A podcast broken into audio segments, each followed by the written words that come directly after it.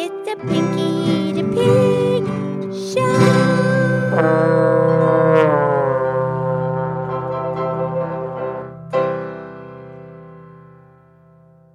Hello. Okay, it's me, Aunt Pinky the Pig. It's time for the Pinky the Pig podcast show. Thank you for listening. And I'm here with my excellent friend, Mildred the Moo Moo Moo Cow. Hi, Pinky. How are you, darling? I'm so really fabulous good. How are you, darling? I'm so real fabulous good. Yeah, pretty close. Okay, so last night um Farmer Tommy was playing his guitar and singing, you know? Yeah, like he does. Yeah, and he had the amplifier and the microphone and all the equipment and all the buttons and dials. Right. And he was making an echo. Oh, his voice? His voice and the guitar, he's making an echo. His it come back. I can't do it, but he was making an echo. Was it cool?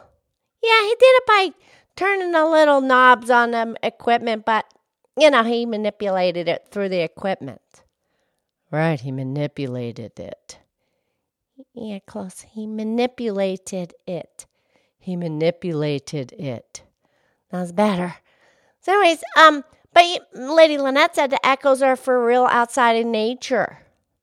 Well, yeah, like the like in the mountains, you know, your voice will come back, or if it really works really well if you're like inside of a cave, as long as the cave isn't too small. What do you mean? Well, you know, your sound is a it's a vibration. Yeah, it's a sound wave. Right. So when you make a sound, it comes out. Yeah, from your vocal cords. Right. Mildred, can you make a sound from your vocal cords, please? Okay, I'll try. Ah, ah, ah. Oh, oh, oh. That was good. That's pretty good. Well, we're we're one and the same. What do you mean? Oh, it's okay. Important. It's not important. No. Okay, so go on, please. Okay.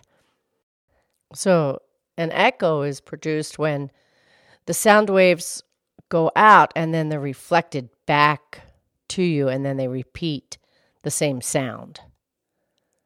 Yeah. So, but they have to have enough distance to travel to come back in time to give it time for you to hear it. In other words, like if you like if you go into a brand new house and go into like a closet, yeah, no, it's not gonna be close in their brand new house. Right, that's where I'm going. If you go in that closet and you make a sound, it's not going to echo, even though the walls are hard, because that's what you need to make an echo. You need a hard surface for the for the sound to bounce off. It's like if you took a a rubber ball, and you threw it against a hard wall, yeah, it's going to bounce right off. It's going to come right back out at you. Yeah. So that's what happens when you get into a little closet. But if it's too small, it's the sound's not going to get back to you. It's going to get back to you really quick and it's just going to seem like the same sound you just made. Oh, so it needs to be a little bit bigger. Right. Otherwise, it doesn't give it any time to echo. Okay? So another if you're in that same brand new house and, and you go in the living room and you make a sound, now your sound wave is going to travel and it's going to bounce off of the wall and then it's going to come back and it's going to give it time. You'll be able to hear the sound again as an echo. Yeah, because it's farther away. I get it. That makes sense. Okay. So, but now once you put the couches and the carpet and the curtains and the pillows on the couches, you know, the sound is not going to bounce off and come back to you. It's going to be absorbed. So you're not going to get an echo. Yeah. Well, it's like if you took that same hard ball and threw it into the couch, into a pillow. Oh, yeah, yeah. So it's not going to bounce off. It's just going to be absorbed by the pillow. Right. So that's going to stop the movement. It's going to stop the motion. It's going to stop the vibration of the sound.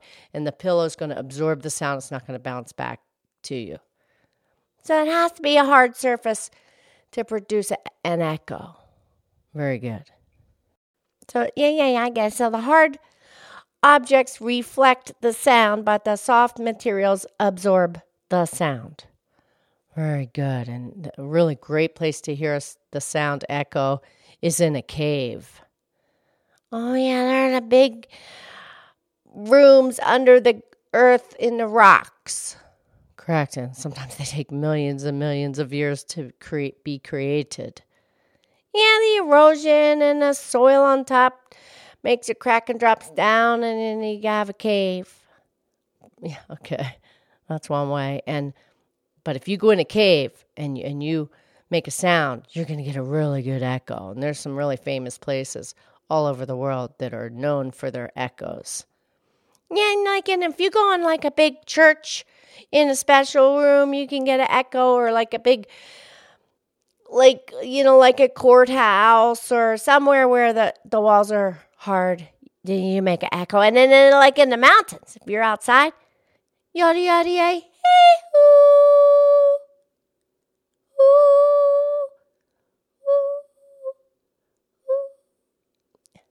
Pretty good, Pinky. Yeah, I think that's how they would talk to each other in the mountains. They they yell out yada yada and then it would travel, you know, and then and then they could tell that the guy got home. Okay. And you know, then there's another kind of echo that like the wh- whales and the dolphins use. Oh yeah, that that's what is that called? Sonar. Well, that's a little different. No, what we're talking about echolocation. Echolocation.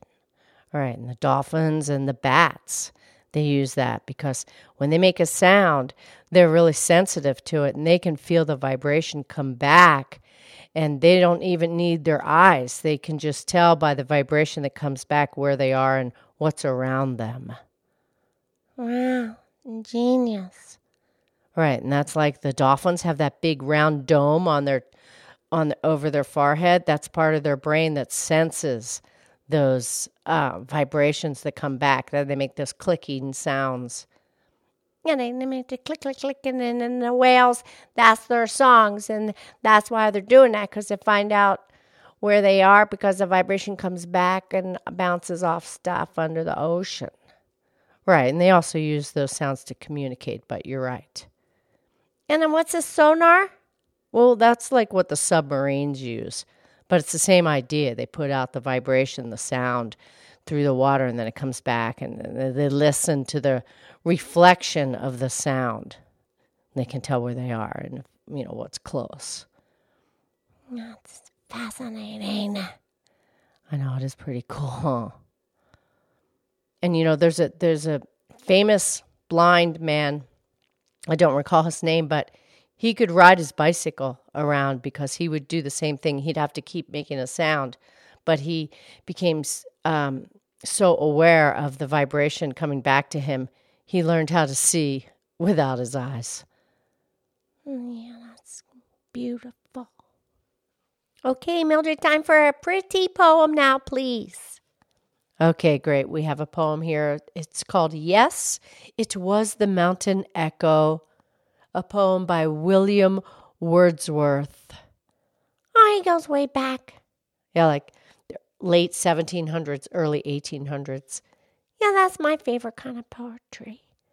Okay, and he said, Yes, it was the mountain echo, solitary, clear, profound, answering to the shouting cuckoo, giving to her sound for sound. Unsolicited reply to a babbling wanderer sent like her ordinary cry, like, but oh, how different! Hears not also mortal life? Hear not we unthinking creatures, slaves of folly, love, or strife, voices of two different natures? Have not we too? Yes, we have answers, and we know not whence. Echoes from beyond the grave, recognized intelligence. Such rebounds our inward ear catches sometimes from afar. Listen, ponder, hold them dear, for of God, of God they are. And a good poem. That's a beautiful poem. Thank you. Okay, talk to you tomorrow. I love you. I love you.